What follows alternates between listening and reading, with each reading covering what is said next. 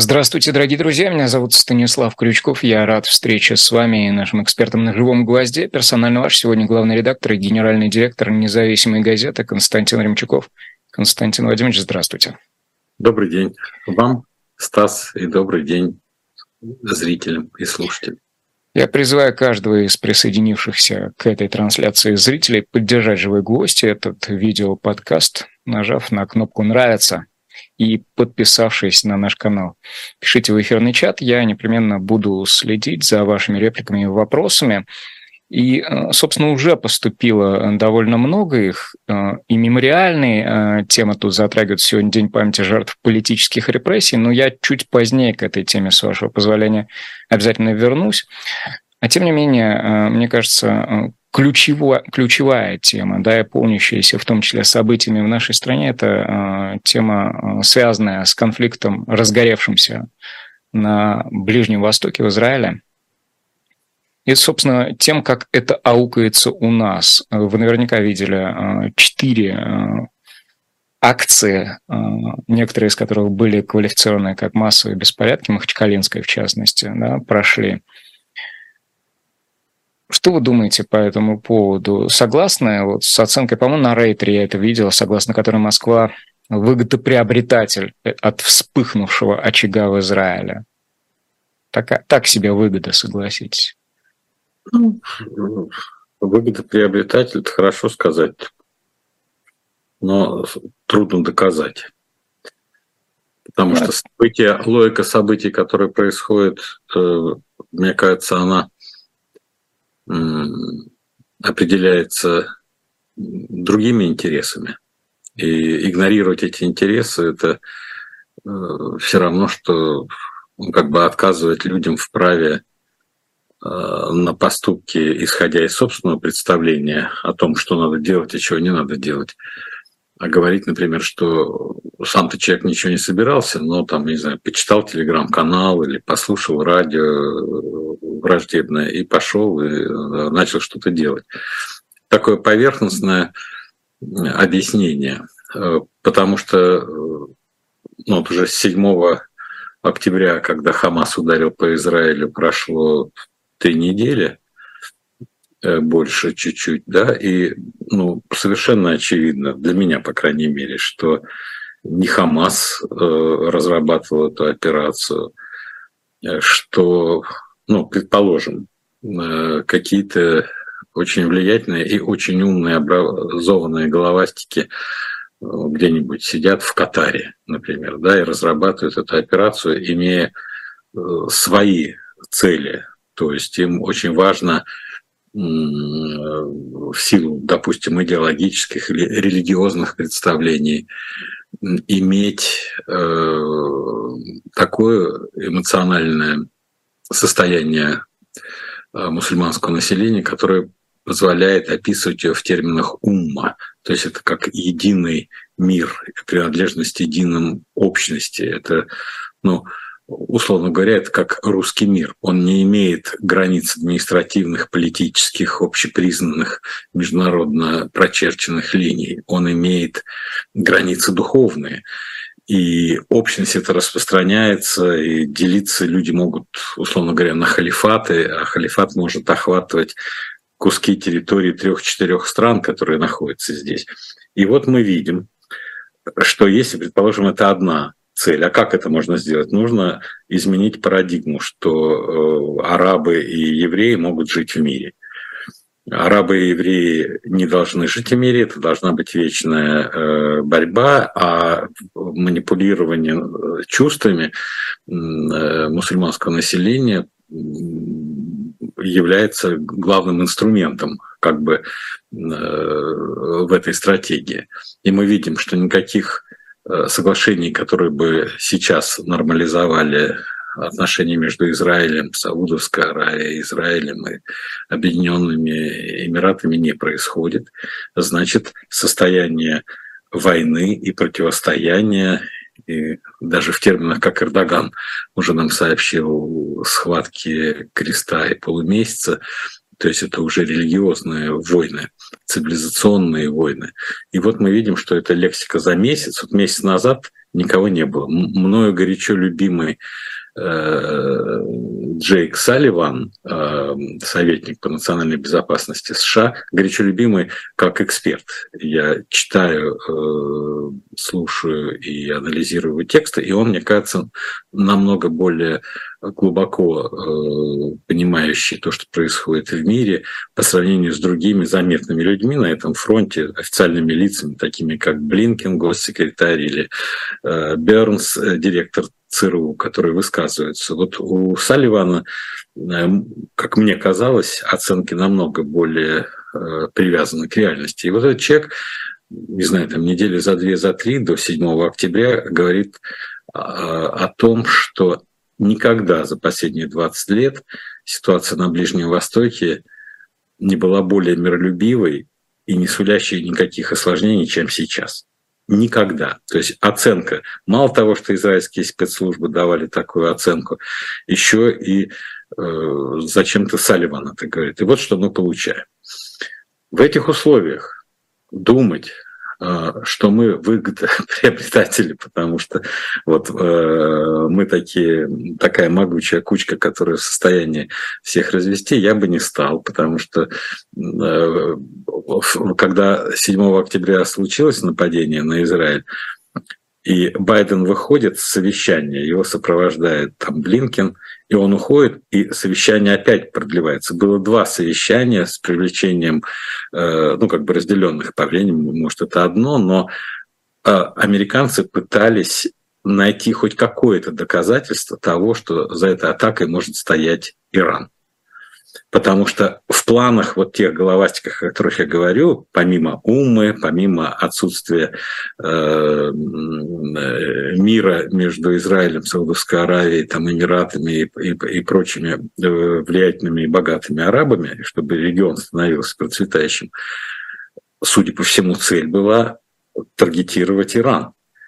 И если бы, вот как часто вы слышите, да, нас спровоцировали на это, ну да, э, когда детская психика, тогда легче поддается на провокации. Американцы, на мой взгляд, здесь проявили э, достаточно государственной мудрости, и поскольку разведка не подтвердила ни в какой степени э, ни в какой степени прямое участие Ирана в этой атаке Хамаса, то американцы сразу сделали заявление, что следов Ирана нет, поэтому удар нанести не можем. А представьте, если бы спровоцировали и сразу бы э, начали наносить удар по Ирану. Иран начал бы что-то отвечать.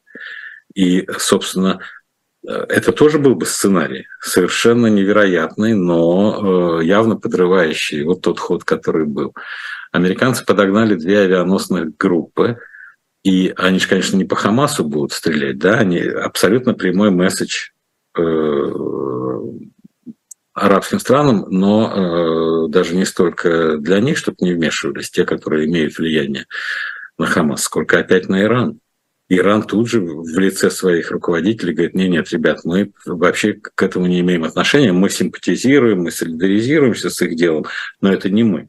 То есть э, в этих условиях говорить, что главным выгодоприобретателем является Россия, можно лишь постольку, поскольку, ну, я не знаю, у меня есть хорошая шапка, я купил себе хорошую зимнюю шапку, да, и пошел снег. А вы еще не успели купить, судя по вашей прическе, хорошую шапку. Вы на волосы рассчитываете на своих, да? И я выйду, сказать, главное выгода приобретать. Ну, такой сайт-эффект, побочный эффект. То есть Украина и повестка э, текущих э, недели, месяцев, да, и последнего года уходит в сторону.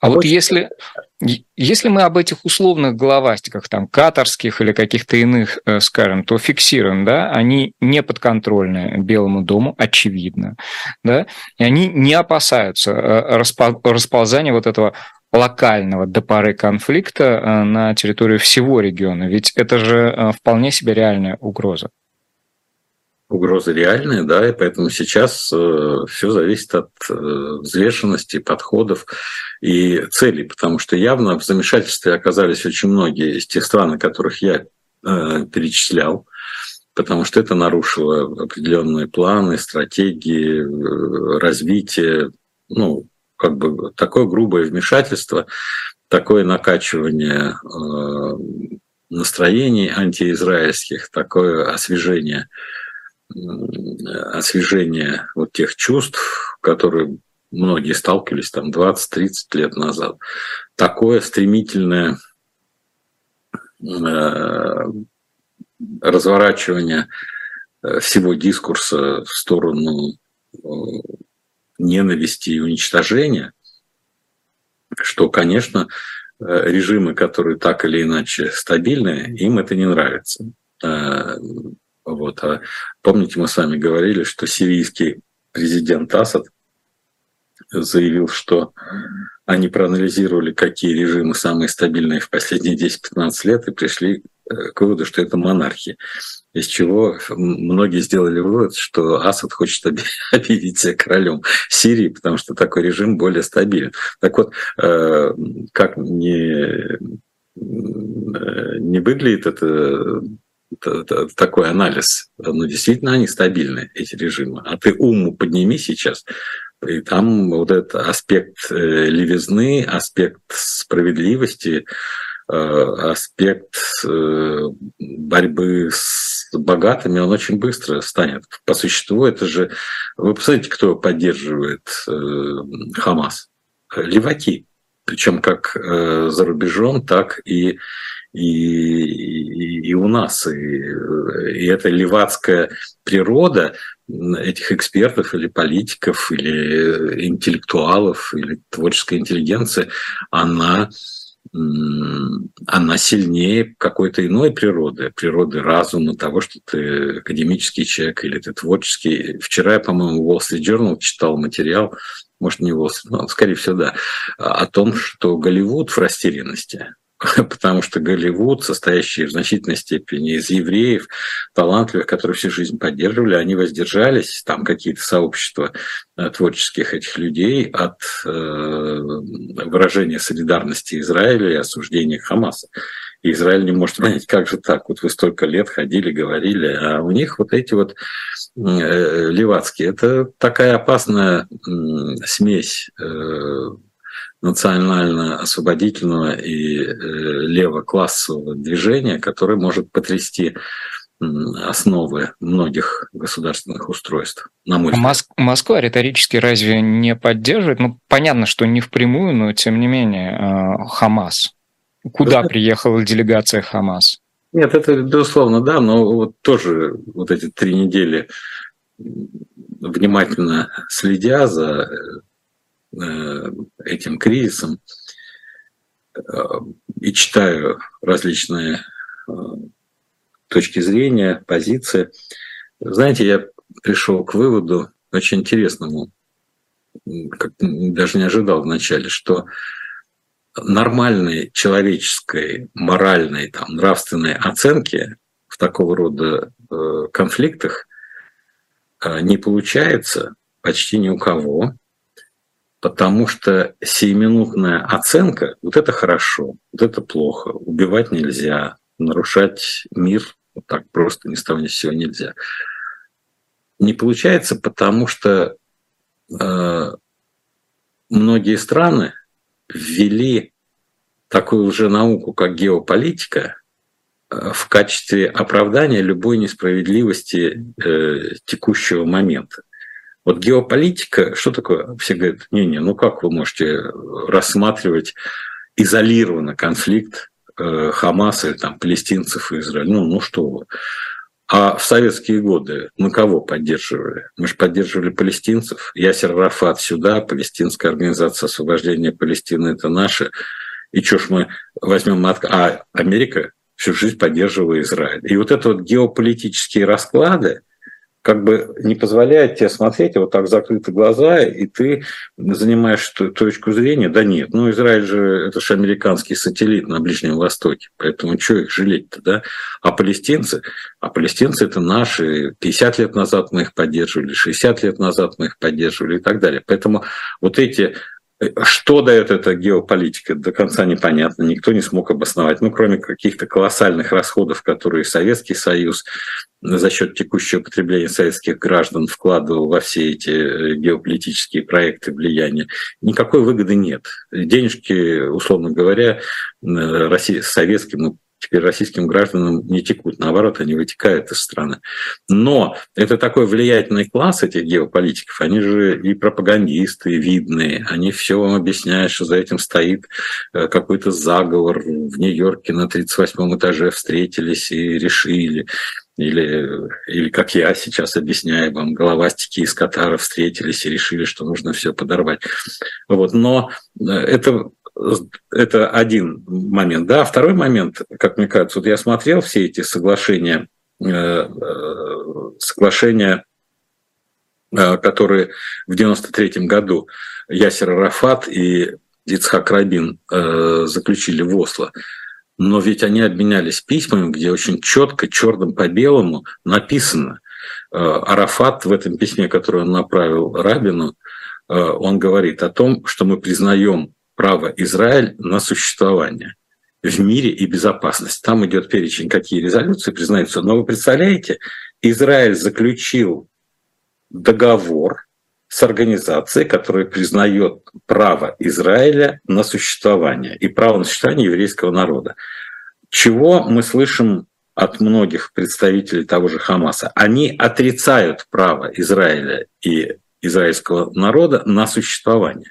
Можно ли сказать, что сейчас такова реальность между Израилем и палестинцами, в данном случае Хамасом, которая имеет некую протяженность и как бы ну, есть некая преемственность. Правительство Израиля преемственно, правительство Ицхака Рабина и палестинцы. Мне кажется, нет потому что Израиль заключал договор с теми, кто признает право их на существование. А сейчас, если вы послушаете, почитаете и посмотрите высказывания этих людей, это по-прежнему отказ в праве на существование. Как может э, строится тогда мирная конфигурация? Разве можно апеллировать каким-то соглашением в Осло или чего? Нет, это требуется совершенно другой подход. И мир, который почувствовал, как легко этот фитилек э, подпалить, э, должен с моей точки зрения, абсолютно реально осознать э, вот это э, принципиальное отличие нынешней ситуации от ситуации, э, в которую вступил этот регион после соглашения в Осло в 1993 году. Потому что если мы живем вместе, ну, какой-нибудь коттеджный поселок, 20 домов, и вдруг один дом, и мы определяем условия добрососедства, мусор, охрана, все, и вдруг один дом говорит, а я не признаю право вас жить в этом доме, я его подпалю, и вас, вашу семью я тоже уничтожу. Вот если один э, член говорит, а я отрицаю за вами право на существование, значит, должны быть какие-то другие механизмы регулирования. И мне кажется, что вот сейчас самое время и большим державам, и региональным державам э, именно эту повестку дня рассмотреть. Они считают допустимым поддерживать организацию, в данном случае Хамас, который отрицает за Израилем а, право на существование. Может ли Хамас просуществовать без поддержки либо арабских режимов, либо э, каких-то европейской помощи? Мне кажется, что нет.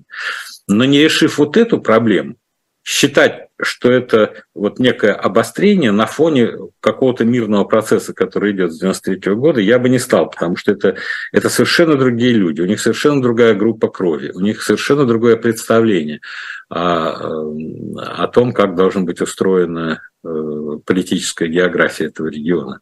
Ну, то есть, строго говоря, да, мы фиксируем 93 год после э, ООП э, уже на ФАТ и Хамас, на боевое крыло они разделились, и Хамас полностью а, ушел от этих соглашений, поэтому апеллировать к этому бессмысленно. А вот я вернусь на э, несколько абзацев выше, когда вы говорили о геополитике, и э, к предыдущему разговору, и к Салливану, упомянутому вами. То есть тезисы, которые озвучивают вот эти большие игроки, э, к которым стоило бы апеллировать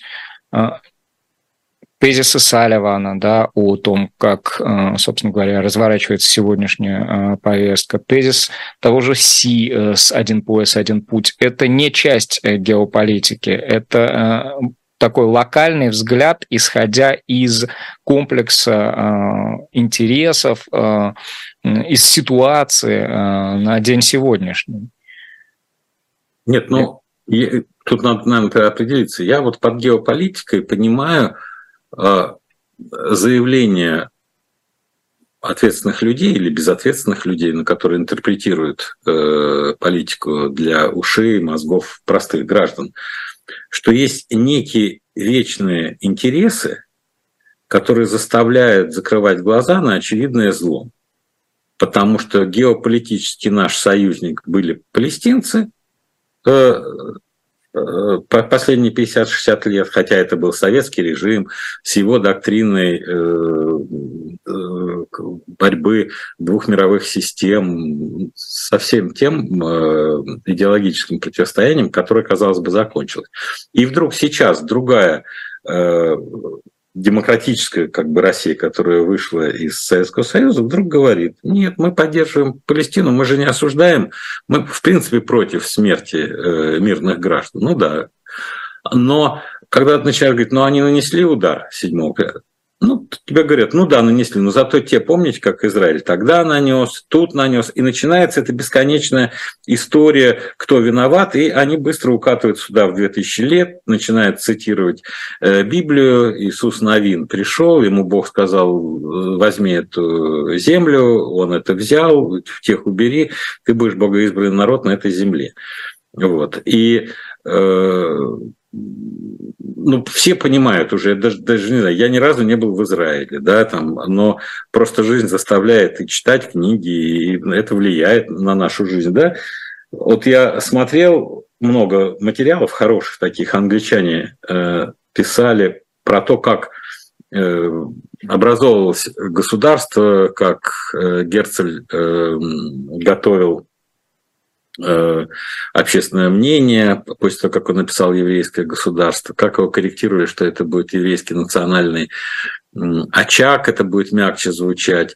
Но вот все, что я прочитал, вот роль Британии в этом э, вопросе, это была совокупность очень случайных моментов, когда министр иностранных дел Бальфур, когда премьер-министр Ллойд Джордж, вот просто ситуационно э, и сентиментально решили, что в тот момент уже там был Э, э, э, Вейцман, поскольку Герцель умер, какой хороший человек, какой он романтик, как он хочет эту мечту библейскую о государстве Израиля осуществить. А кто-то из генералов и других министров плохо относится к французам, которые тоже имели интерес в этом районе. Говорит, не-не, французы – это атеисты, безбожники, агностики, нечем в Иерусалиме делать. Э, вот, да и вообще они антисемиты страшные, там дело Дрейфуса вспоминает. Это, давайте это э, поделим как. Этим даем там Сирию, Ливан французам, это будет английское влияние. Хотя англичане во всех документах подчеркивали, что не надо обижать местное население. Но проблема была в том, что местное население арабское, оно не было организовано. Там не было даже еще национализма вот, политического. Будь там какое-то... Это просто вот историческое этап развития, когда колониальные державы решали судьбу мира. И так было принято.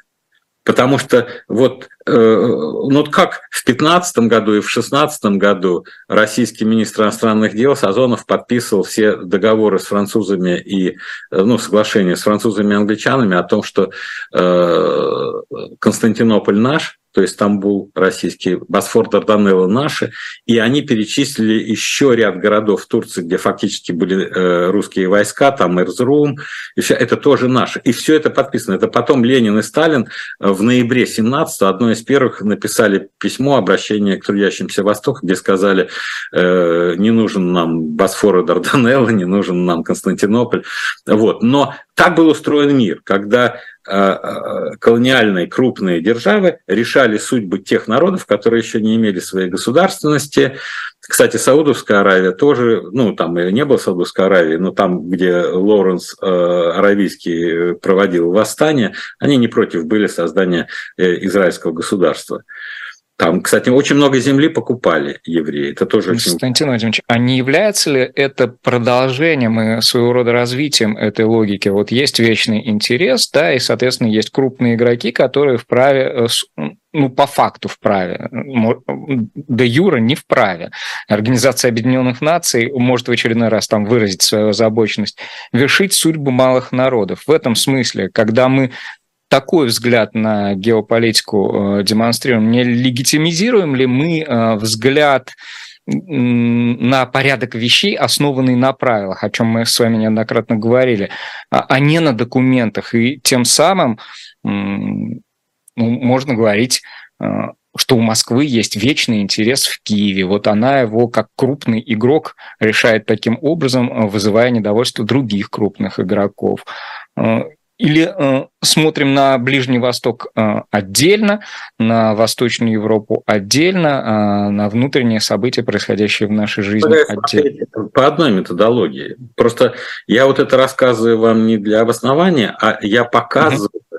на каких хрупких основаниях, вот промедли еще на полгода – вот Бальфура не додавил бы э, Вейцман и Ллойд Джордж, была бы другая комбинация в английском правительстве. Не было бы никакого э, вот этого решения о том, что в Палестине они могут иметь свой очаг. Ну, не было бы. Потому что тут содействовали и войны Э, и волны погромов, которые из России шли. вообще масса вещей, э, которые исторически ну, уникальны и специфичны. Вот те волны, которые с 1881 года в Европу э, беженцев из России от погромов евреев начались, Европа перепугалась, потому что она увидели так много бедных евреев, что им казалось, что они не в состоянии их абсорбировать. Сейчас – с высоты прожитых веков, понятно, что это было ошибочное суждение. И когда э, э, Герцель предложил им, говорит, слушайте, я посмотрел, и я понимаю, что мы никогда не станем своими.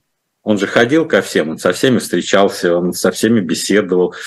И он встречал сопротивление э, прежде всего в еврейском сообществе. И самые богатые евреи – типа Ротшильда, э, который спонсировал э, колонии в Палестине еврейские, он не понимал, он говорит, молодой человек, вы сейчас сдвинете тот баланс, который мы достигли, мы постепенно получаем какое-то положение в обществе, там, в университетах, э, финансовой деятельности, в общественной жизни, а вы э, давите на создание государства, вы сейчас сорвете вот этот баланс, и все покатится э, не туда. Он даже очень хорошо ему сказал, что э, э, Герцелю глаза не должны быть больше живота.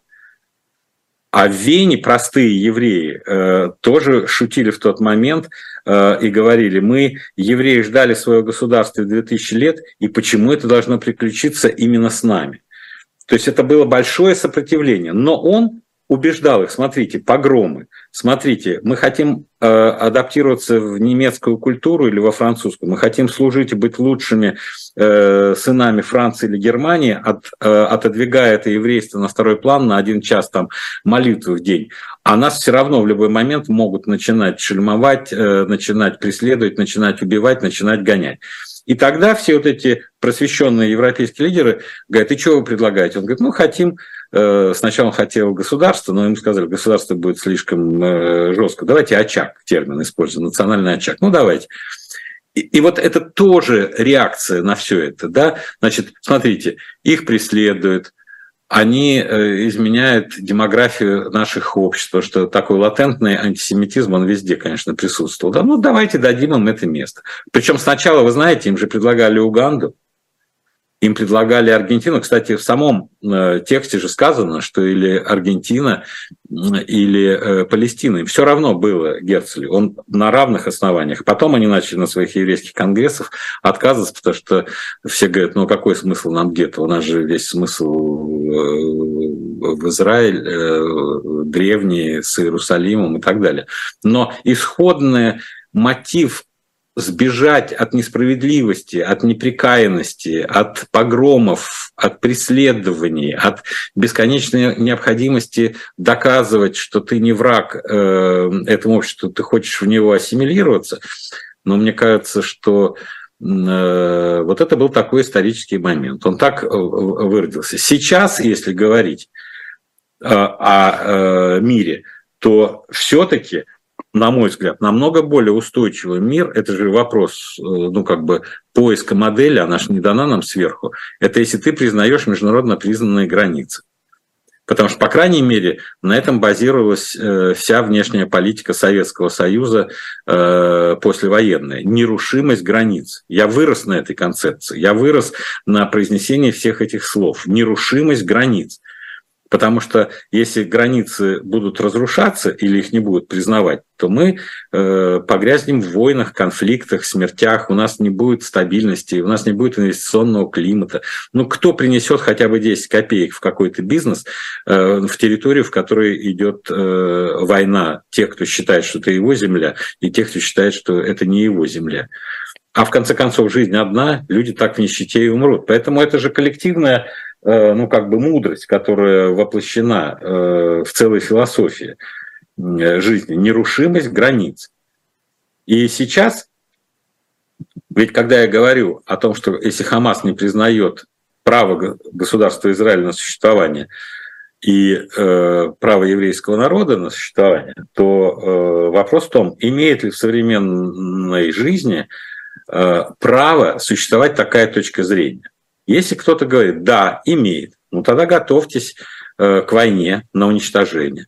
Потому что никто, если это экзистенциальная угроза, и вы говорите, что я тебя уничтожу, потому что ты не имеешь права на существование, ты должен.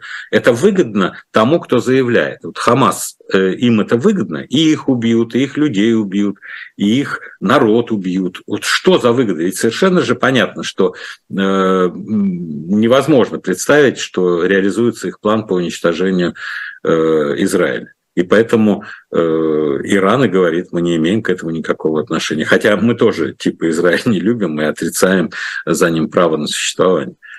Кто? А, понятно. Я думал, что от, от имени российского государства. Вот про хрупкость оснований баланса. А вот природа этих беспорядков э, у нас на Кавказе.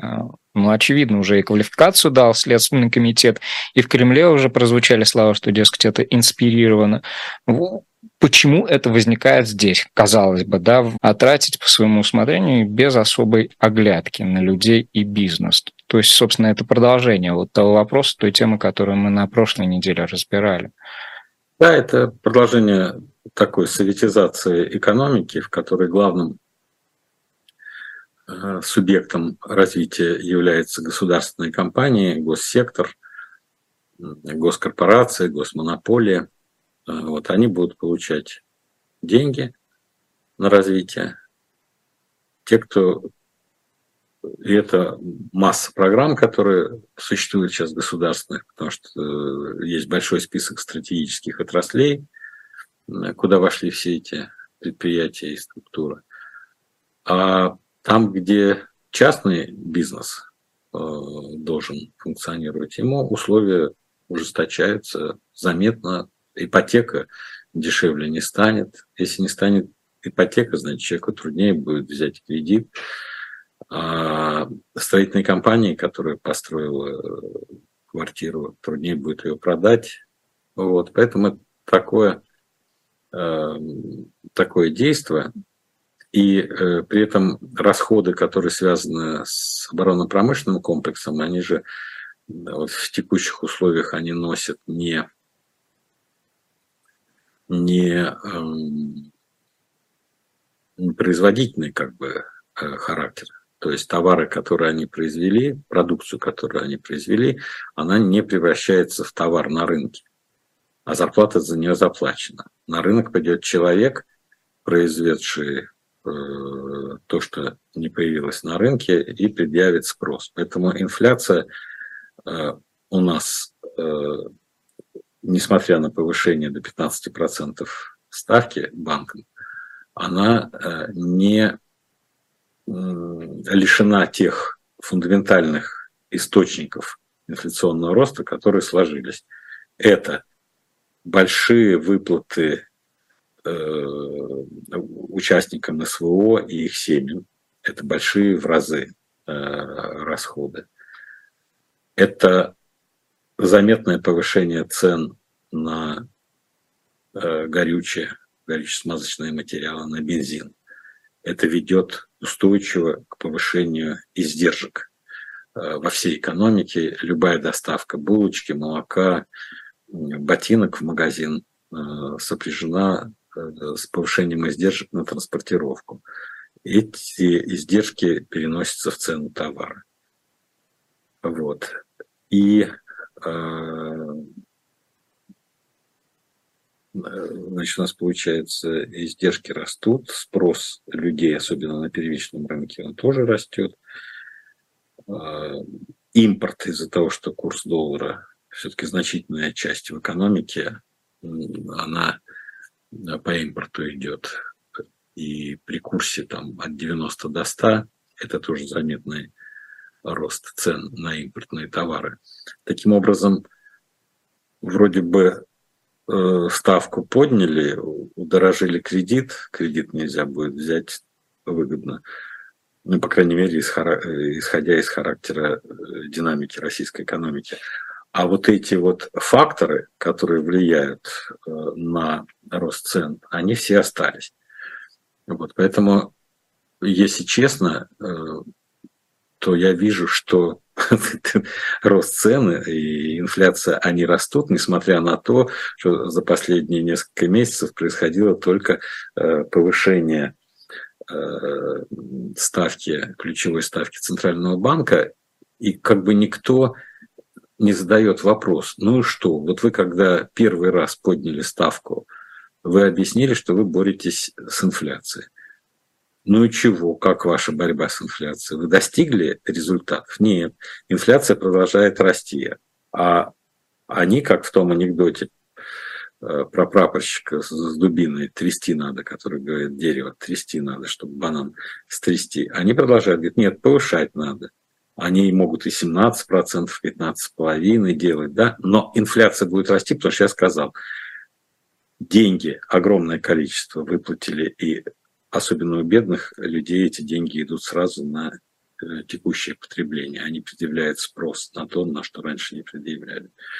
Э, цены на горючее выросли, это повсеместно растет. И импорт э, растет в цене на каждую номенклатурную единицу продукции, которая привозится. Поэтому я могу просто констатировать, что вот ЦБ занял такую позицию – мудрости в этой позиции большой я не вижу, э, но если за этим не искать какой-то более серьезный маневр, что частная промышленность будет испытывать сложности, и э, в результате какого-то цикла государственные компании и монополии накопят ресурсы, которые позволят им скупить и всю частную, э, и огосударствление экономики завершится там в течение 24-25 года в основных своих секторах. Вот, вот только так, потому что явно частному бизнесу будет тяжело жить. А вот у частного бизнеса есть сейчас возможность каким-то образом обозначить свой голос? Понятно, что э, государственно аффилированный бизнес, э, он в большей или меньшей степени, наверное, этим успокоен, да, ну, на него валится э, как, какая-то там часть государственной. А вот биз, бизнес индивиду, который ну, за людьми стоит, да, с большим. Думаю, что тут обозначение позиции сейчас можно, потому что я вот получаю рассылку, там Борис Титов, э, он шлет все время там, от, от, э, вот что-то он э, недоволен. Дерипаска помещает в своем телеграм-канале какие-то критические заметки по поводу этого. Но мы не слышали от объединенных структур бизнеса, там, я не знаю, РСПП, они встречаются, конечно, там, или опора России, или там деловая Россия, какие у нас деловые организации, они встречаются э, с Путиным, э, тот приглашает Белоусова, всех этих и те им говорят, как надо делать. И если раньше какие-то дискуссии были, сейчас, я так понимаю, дискуссий не очень много. А просто, э, может быть, изменился список собеседников и к ним не испытывают того уважения и пиетета, как раньше крупным э, российским предпринимателям. Но э, просто собирают и говорят, так, сдавать валюту будете так. Все. А, Б, Все. К марту надо, чтобы курс рубля был в районе 85. Плюс-минус. Точка. Дискуссия закончилась. Значит, э, по какой-то гипотезе есть, что если курс рубля будет в районе 85, значит, вот эта компонента за счет импорта э, удешевится. Если ставка будет высокая, то и деловая активность начнет смеш... э, э сокращаться, то перевозок будет меньше, стало быть, спрос на горючее уменьшится. Значит, еще один компонент – Э, будет меньше. И это, как бы вот эти два фактора, они приведут к тому, что это приведет снижению инфляции именно к марту, и она подойдет там на уровне вокруг 4%, а потом уже в марте, в апреле, в мае, в июне можно будет отпускать. Но вот я так понимаю, что вот нынешний цикл экономической политики, он очень политизирован. Он не содержит в себе умных стратегических линий, э, которые можно было бы понять, находясь э, вот со стороны, как бы как, как э, живущий в России потребитель инфляции.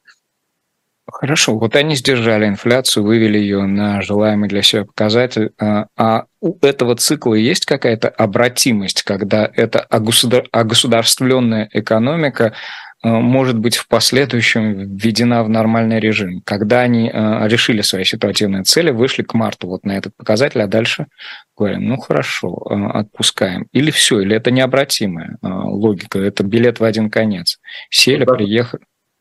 Мы же, вы говорите как бы об экономике, а те тенденции, о которых я говорю, они связаны скорее всего, с трансформацией, в том числе и политического политического строя, политико-экономического строя.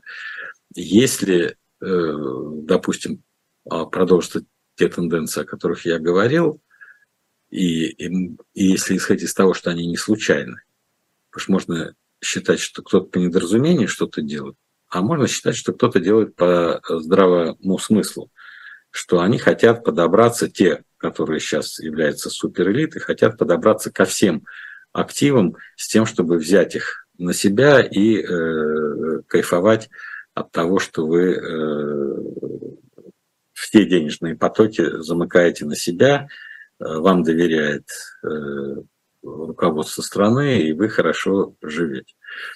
Это я исхожу из того, что это сознательный процесс, потому что мы видим, что такая централизация капитала – и концентрация, она происходит во многих сферах деятельности, и она не встречает э, сопротивления э, со стороны антимонопольного ведомства. Ну вот политически, да, таки, таки, такой ресурс получен, э, он э, не становится ущербным, ведь ты по большому счету выводишь за скобки э, конкурентные механизмы, и он начинает функционировать в режиме, который политически обоснован, но экономически сам для себя разрушителен. То есть что ты обретаешь таким образом? Социалистическими вот этими тенденциями вы никого не э, обидите, если скажете, что вы строите социализм. Все вам скажут, ну да, правильно, так и надо. Социализм, мы всегда за социализм выступаем, мы последовательные социалисты.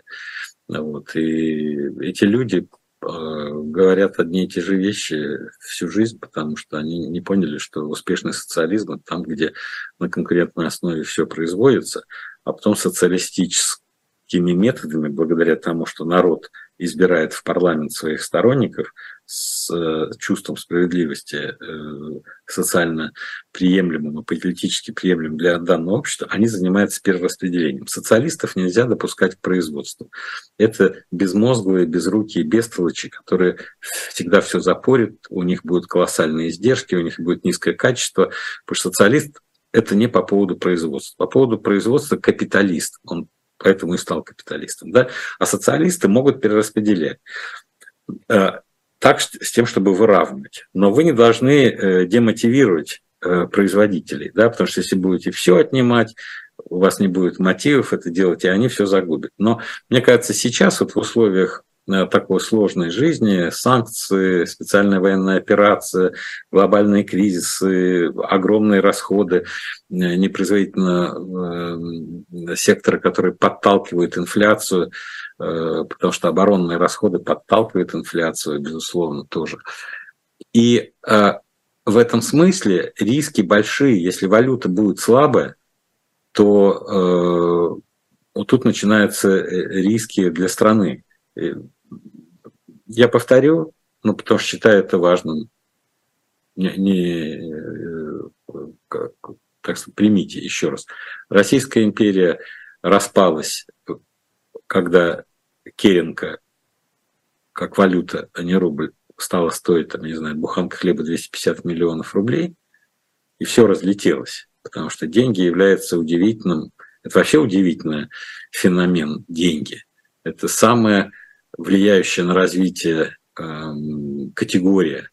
Э, деньги надо постигать, их смысл, как они дисциплинируют общество, мотивы жизни, накопление, потребление, отсроченное потребление. Вот как только деньги превращаются в труху, распадается советская, э, Российская империя. Да? Потом в 1991 году рубль превратился в деревянный бессмысленные. И утратилось доверие и к Горбачеву, и к советской экономике, и к Рыжкову. Все, кто были, говорили, они не в состоянии денег. Вот сейчас, мне кажется, Путин поддерживает Набиулину однозначно, и Набиулина к нему, э, у него ну, как супер, э, супер э, женщина, которая круче всех мужиков в правительстве потому что она, наверное, донесла ему вот эту мысль, о которой мы говорим, что э, те, кто говорят, давайте удешевлять деньги, то в дополнение к тем факторам, о которых я сказал, инфляционным, добавится еще э, инфляция и обесценение рубля более стремительное, э, чем есть сейчас. И тогда она говорит, Владимир Владимирович, очень трудно будет удержать вам Россию тех рамках, в которых она есть. И Путин, если он это понял, а судя по всему он понял, он ее однозначно поддерживает, вот он идет на вот эти жертвы с экономическим ростом, с качеством экономического роста, со структурными изменениями в экономике. Осмысленно идет, потому что он понимает, что он одновременно э, э, должен удерживать слишком много э, очень опасных фронтов где если не удержишь, все может покатиться. Вот мое понимание такое. Поэтому сейчас ближайший рубеж – это Э, выборы президентские, а потом э, покатится другая э, жизнь, другие ориентиры, другие попытки. Но общий тренд на государственный, как мне кажется, он есть. Кстати, накануне электоральной процедуры выборов марта какая-то программа позитивного свойства будет предложено, не констатирующего, вот мы сдержали, мы здесь сдюжили, мы здесь э, противостояли, мы здесь э, обеспечили, а вот что мы строить-то будем, потому что вот я смотрю и не, не вижу ничего, только констатация по поводу происходящего, некие э, реактивные действия, никоим образом не креативные. Уважаемый Станислав Валерьевич, я хочу дерзко вам сказать, что такого запроса как вы сейчас сформулировали, его не существует. В принципе? Или, Но... или, или в наших текущих условиях? Где вы, где вы э, видели, чтобы кто-то сейчас сказал, слушайте, я хочу понимать, что мы строим, куда мы идем, э, что будет. Я этого э, не, ну, я не вижу этого запроса, а э, я вижу достаточно ответов в, рамке, в рамках уже всего сказанного.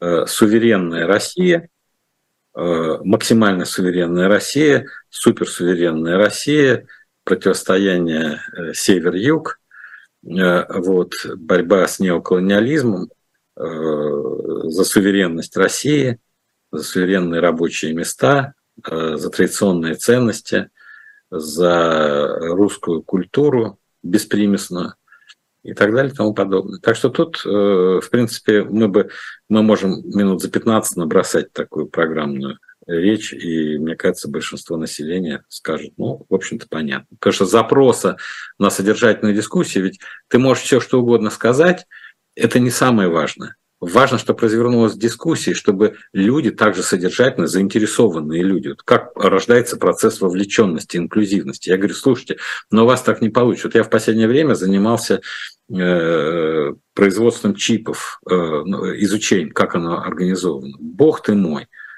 бог ты мой, ACML, э, голландская фабрика, производит все станки для производства этих микрочипов 3-5 э, нанометров. Китаю не продают эти станки. Э, и на, одной, на одном слое там, до 8 миллиардов э, транзисторов распределяется. А этих слоев на этом микрочипе много.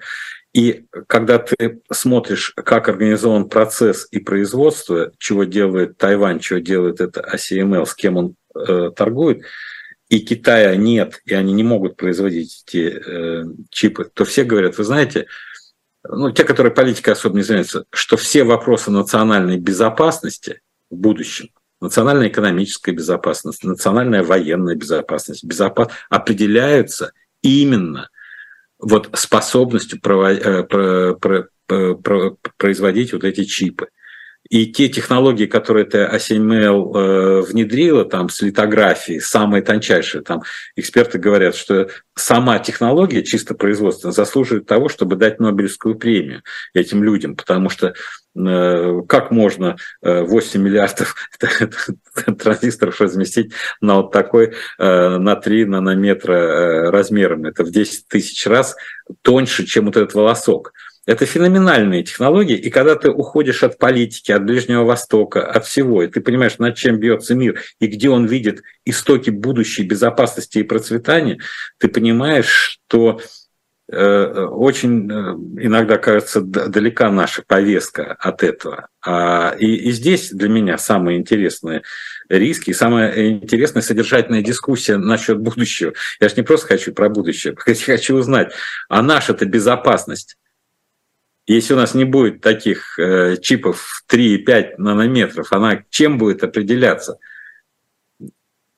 Суверенностью. Бесконечной суверенностью, где есть э, акция коммунистов, которую проведут через неделю 7 числа, а, но нет акции возвращения имен. Не успели мы об этом поговорить, но я думаю, будет еще на живом гвозде возможность это обсудить с другими гостями. Константин Владимирович, накануне предзимья, что посоветуете почитать? Ноябрь все-таки такой месяц для чтения, вот я, как я, мне кажется. Я купил большая книга Хармса, великолепно изданная, и с, э, с очень полной коллекцией. Я вот даже подарил своему внуку на день рождения и попросил, говорю, Артем, читай две страницы в день для настроения, вот именно предзимье, мрак, ну и будет твою панк э, ментальность развивать и поддерживать. Большая книга Хармса издательство «Азбука». Очень качественное издание, я люблю. А вот для того, чтобы все понимали, как циклично у нас все, я купил тоже э, книгу, у меня она была, конечно, но порадовался. Солженицын. Бодался теленок с дубом. Вот я начал читать, и один и тот же круг аргументов 60 лет назад один и тот же круг. Вот это евреи в культуре они захватили, вот это мы, почвенники, вот это мы туда, вот это вот э, Запад тлетворный, вот это вот это то, вот это все, и ты понимаешь, что вот кто-то же умно сказал, говорит, в России все может поменяться через два месяца, и все останется неподвижным через сто лет.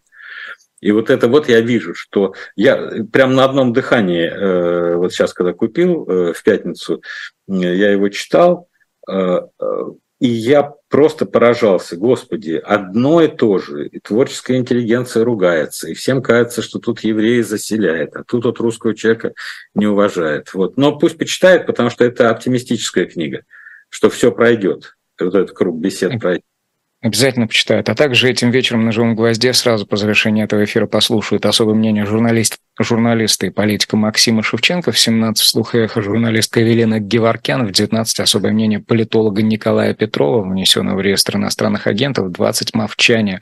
Дилетантов, обращаю внимание, на ну, тиранов на дилетанте 18 не будет, а сегодня главным действующим лицом был наш эксперт, главный редактор, генеральный директор независимой газеты Константин Ремчуков. Константин Вадимович, я благодарю вас.